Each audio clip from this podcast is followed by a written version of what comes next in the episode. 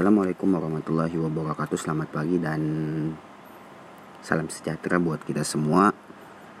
Hari ini gue bakalan memulai podcast gue yang gue harapkan bakalan jadi rutinitas mingguan gue sih.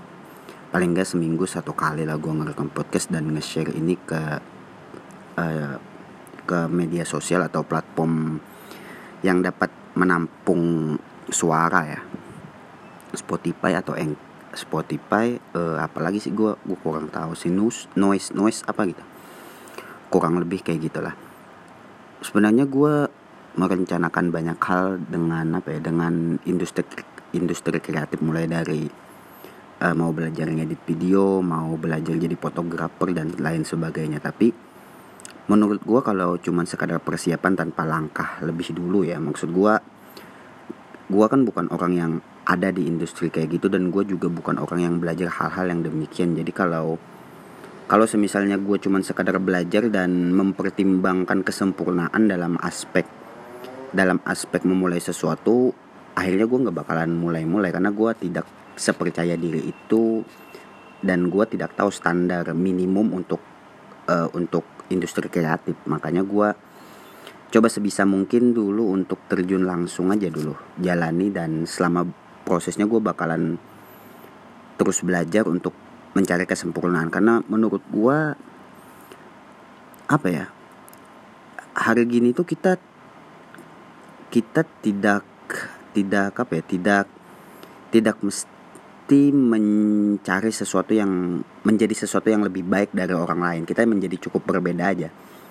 Maka dari itu gue membuat podcast ini mencari jati diri gue, apa sih yang membuat gue berbeda dari orang lain, dan apa yang membuat gue bisa diterima, dan ya paling gak gue bisa menghasilkan sesuatu karya lah, dan lebih bagus lagi kalau bisa menghasilkan uang, value dan sebagainya.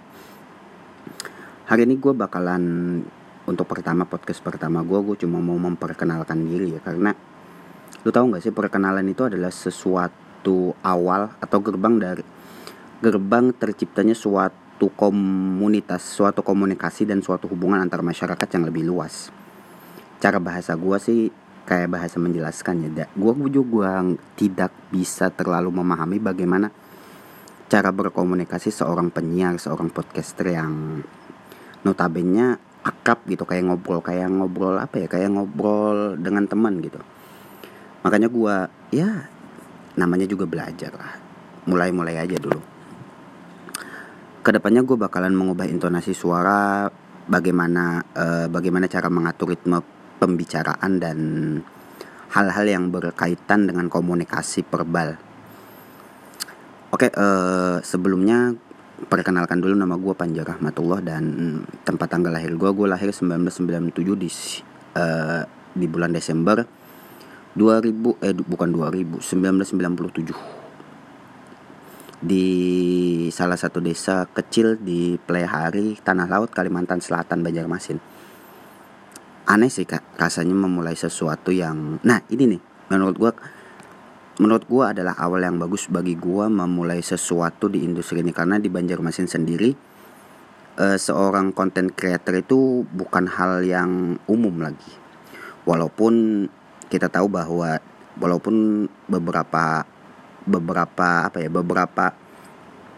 beberapa platform media kayak YouTube, IG dan lain sebagainya itu dikuasai atau mayoritasnya adalah orang-orang di ibu kota. Tapi karena keinginan untuk bertumbuh, gue mencoba masuk ke industri itu. Terus sadar gak sih ketika kita ingin melakukan sesuatu dan merencanakan sesuatu, kita tuh selalu memiliki tolak ukur keberhasilan. Dan menurut gue tolak ukur keberhasilan gue saat ini adalah menjadi YouTuber paling terkenal, menjadi podcaster terkenal yang asik aja gitu.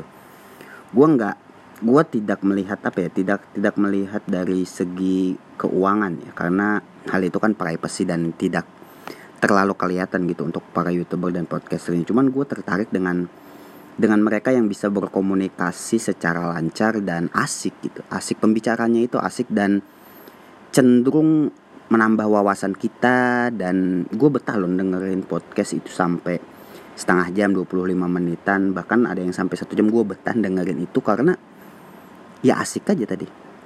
Gue pengen masuk di komunitas kayak gitu yang asik secara pembicaraan karena gue tidak memiliki hal lain gitu yang bisa gue banggakan selain kemampuan berkomunikasi. Bukan kemampuan berkomunikasi sih, kemampuan beradaptasi. Karena gue tipikal orang yang mudah gitu untuk mendengarkan dan mudah untuk membuat seseorang lain berbicara lebih kepada gue. Tapi semakin kesini gue semakin sedikit menemukan orang yang benar-benar pengen bicara. Perbincangan itu tidak mungkin terjadi kalau kita tidak mengenal seseorang kan. Dan sulitnya adalah mengenal seseorang pun tidak akan terjadi ketika kita memiliki perbedaan yang mencolok. Misal secara tampilan fisik, apalagi bertemu dengan orang baru kan. Iya, good looking memang mudah diterima, ngechat P aja diterima. Waduh, asik tuh. Oke, kita bahas lebih dalam. Gua tuh ngebikin podcast dengan apa ya? Dengan ekspektasi keberkembangan diri. Gue ingin berkembang secara pemikiran. Gue juga pengen berkembang secara mental. Dan gue pengen masuk di komunitas yang lebih besar. Karena sedikit banyak kita lu dan gue paham bahwa semakin dewasa itu pertemanan kita itu semakin sedikit. Dan circle pertemanan kita pun semakin semakin mengkerucut gitu. Kita bakalan dipertemukan dengan orang ya, dengan hobi yang sama, dengan profesi yang sama, tapi kita sulit dipertemukan dan bahkan kita sulit menjalin komunikasi dengan orang-orang yang berbeda hobi dengan kita, berbeda profesi dengan kita. Kita tidak kita tuh bukan menolak menerima mereka atau mereka juga menolak menerima kita, tapi pembicaraan itu tidak menemukan titik tengah gitu. Padahal gue sadar bahwa setiap topik pembahasan tidak harus melulu tentang suatu kesamaan gitu. Karena gue percaya bahwa komunikasi yang dalam dan komunikasi yang hangat itu bakal tercipta secara sendirinya ketika kita melakukan interaksi. Kita buka aja dulu ke kehangatan itu sehingga menciptakan komunikasi yang baik. Gue ambil contoh nih, gue memperkenalkan diri dan orang lain memperkenalkan diri. Kalau kita berbicara lebih dalam tentang perkenalan diri, itu bakalan menghabiskan waktu 30 menit bisa lebih. Gue intrusi sedikit karena gue orang Banjar, jadi gue secara bahasa kurang terlalu mahir menggunakan intonasi bahasa Indonesia. Karena yang gue serap bahasa Indonesia cuma dari bangku sekolah ya, dan gue lebih suka berbicara bahasa Banjar sih, tapi intonasi bahasa Banjar gue tidak bagus untuk didengarkan secara audio. So kita mulai dari perkenalan, karena gue mengharapkan podcast gue menjadi inspirasi untuk menciptakan suatu percakapan yang luas. Karena gue bakalan ngambil tema-tema yang sederhana tetapi cakupannya dalam. Ya sedalam apa sih, gue juga bukan tipikal orang yang cerdas dan kritis, tapi menurut gue untuk percakapan standar gue bisa lah. Nama gue Panji Rahmatullah dan tempat tanggal lahir gue di Tanah Laut, bulan Desember 1997. Lu pasti sadar bahwa ketika memperkenalkan diri, hal-hal yang paling jujur hanya seputar nama. Bahkan nama pun kadang tidak jujur. Kejujuran itu emang kita sedikit tertutup. Bukan tidak jujur, kita hanya tertutup kepada hal-hal yang berbau privacy. Kita tidak ingin lagi membuka privacy kita tidak. Mungkin ini alasan kenapa seseorang itu tidak pengen menambah pertemanan. Bukan karena lingkup pertemanan mereka kecil, karena memperkenalkan diri secara berlebihan untuk beberapa orang adalah hal yang merepotkan, dan untuk beberapa orang mendengarkan orang memperkenalkan diri secara berlebihan itu terkesannya sombong. Mungkin berangkat dari hal itu, makanya perkenalan biasanya hanya dimulai dengan nama, tempat tanggal lahir, dan lain sebagainya. Itu seiring berjalannya waktu bakalan ketemu sendiri. Tapi menurut gua, kenapa sih kita tidak memperkenalkan diri secara jelas aja gitu di awal pertemuan? Sejelas-jelasnya hobi kita, apa kita. Tapi itu yang menarik sih dari perkenalan sesudah dewasa ya.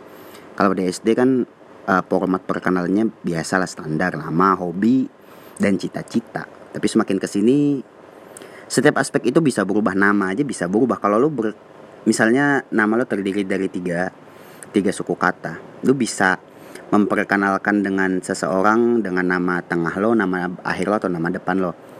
Dan biasanya orang cuma memanggil dengan ya panggilan biasalah, bang, kak, mas, mbak, gitu aja.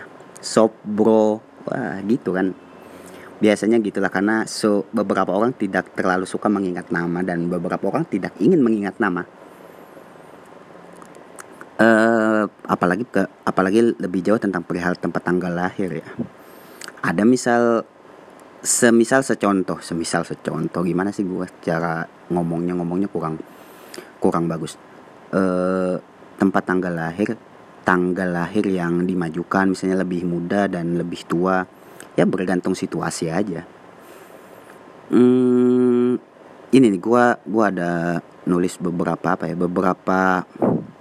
Gini kan, sebelumnya gue mau bikin podcast tuh, jadi gue ngerekap apa yang harus gue bicarakan, tetapi untuk menyampaikannya secara tertulis, secara teratur itu sulit. Makanya hari ini gue ya jalan aja dulu, jalan sebisa mungkin lah, karena gue tidak mau menunda-nunda lagi. Walaupun agak sedikit berantakan, tetap gue coba. Ini lebih banyak curhat ketimbang membahas topiknya. Paling enggak sedikit lah gue masukin apa yang gue tulis. Paling enggak itu jadi jokes ya. Sebenarnya lucu sih gue nulisnya. Gini, dulu tuh kita memiliki hobi ya. Setiap orang memiliki hobi dan kadang hobi itu berubah-ubah. Mungkin ada yang kelas 1 SD berubah di kelas 3, di kelas 4, di kelas 5, atau di SMP udah berubah hobinya. Dan menurut gue hobi kita itu apa ya? Hobi kan kesenangan ya. Ada gini perubahan hobi-hobi yang mencolok, yang menurut gue cukup lucu untuk dijadikan bahan untuk ngobrol gitu. Dulu tuh gue hobinya main game. Pas udah gede gue nggak suka lagi main game. Gue sukanya main cewek. Waduh, fuckboy sejati. Itu tuh untuk fuckboy. Atau kita tipis-tipis kita ubah ya, gue lebih suka main game ketimbang main perempuan, bisa lah kata halusnya gitu kan. Atau yang suka naik gunung misalnya. Gue dulu tuh suka naik gunung. Waktu kuliah gue suka naik gunung. Pas udah masuk ke dunia kerja gue sukanya megang gunung. Wah, maksudnya ya manjat tebing, sesuatu yang lebih ekstrim gitu.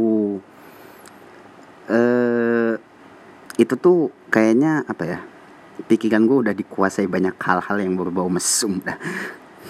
But it's apa ya, itu cuman ya sekadar jokes lah. Nggak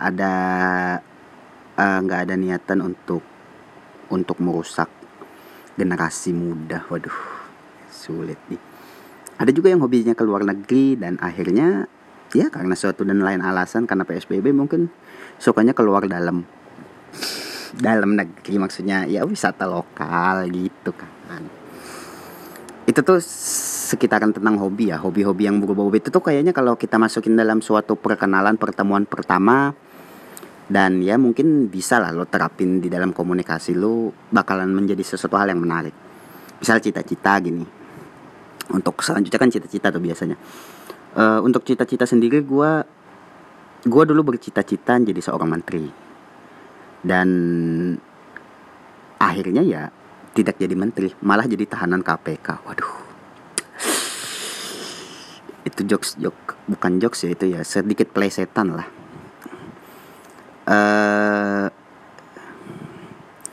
Juga ada juga mungkin yang bercita-cita jadi apa ya, jadi seorang guru gitu, karena suka ngajar ya. Akhirnya pas udah gede malah kurang ajar.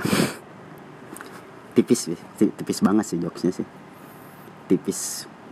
Tapi kalau apa ya, kalau bahasa gombalnya tuh gue dulu cita-cita jadi ini, dan punchline-nya gue akhirnya gue nggak gue nggak pengen lagi jadi itu, gue cuma pengen ngebahagiain kamu. Ya tipis kayak gitulah, bisa lah gitu. Ya mungkin cukup improve aja untuk percakapan yang lebih luas. Lu bakalan ketemu sendiri gimana caranya membangun komunikasi yang lebih baik. Makanan favorit juga bisa sih. Makanan favorit ada yang suka makanan pedas, tapi karena beberapa faktor akhirnya lebih suka makan uang rakyat. Tidak dong, tidak. Jokesnya patahnya di sana. Atau gue suka makanan manis, tapi gue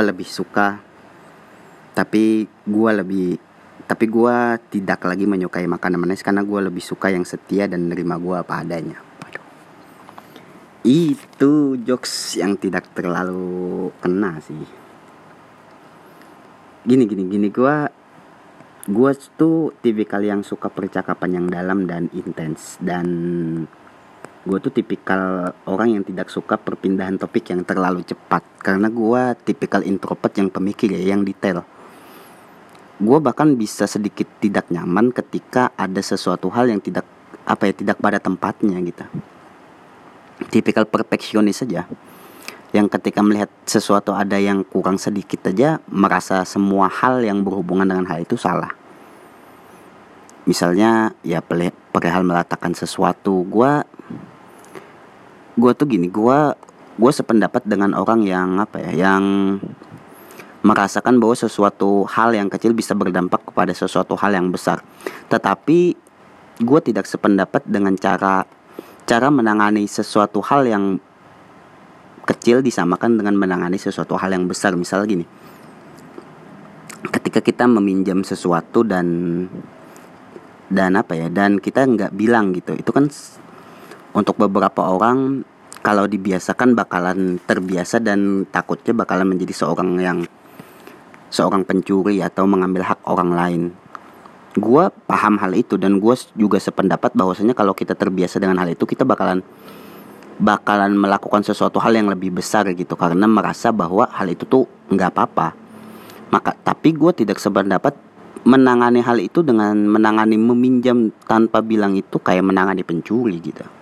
Itu aja sih sebenarnya. Tapi lu pasti bakal ngenemui orang kayak gitu, dan ya itu fine aja sih menurut gua, karena tidak semua orang sepemikiran dengan kita kan. Oke, perihal nama menurut gua adalah ekspektasi gitu, ekspektasi orang tua kita kepada kita. Nama beberapa orang menamai anaknya dengan penuh harapan, dan nama gue sendiri kayaknya harapannya ada di Rahmatullah itu, karena nama gue kan Panji Rahmatullah gitu, di Rahmatullahnya itu. Tapi gini loh, kalau kita melihat lebih jauh tentang nama ya, nama di berbagai daerah itu lucu loh. Kayaknya di Korea sih ada namanya jin gitu. Kalau di Indonesia sendiri nama jin itu, waduh, jin bro, makhluk halus. Ada juga nama orang Kris, itu tuh Eropa ya, Kris. Kenapa nggak pedang aja sekalian? Waduh. Atau kapak. Wow.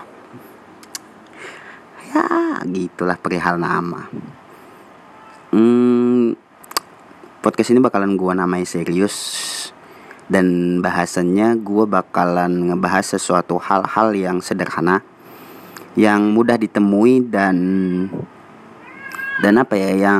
bisa diaplikasikan gitu ke percakapan sehari-hari. Gue bukan tipikal orang yang bisa ngebahas sesuatu topik-topik berat, tetapi gue bisa membuat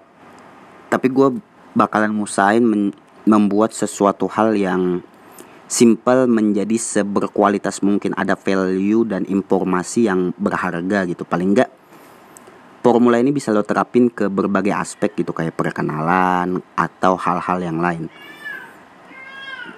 Oke, mungkin itu dulu sih dari gue, 20 menit, sekitar 20 menitan ya bikin podcast ya. Bakalan gue rekam dan bakalan gue upload aja. Gue pengen lo mengoreksi gue lah kalau gue ada salah, dan gue berharap banyak gitu dari lo di luar sana yang mau mau memberi masukan ke gue, dan gue harap hal itu tuh jadi, ya jadi motivasi tersendiri lah buat gue. Gue gak berharap banyak sih, ini tuh cuman langkah awal untuk menciptakan sesuatu hal yang lebih besar. So gue akhiri dengan ya, assalamualaikum warahmatullahi wabarakatuh.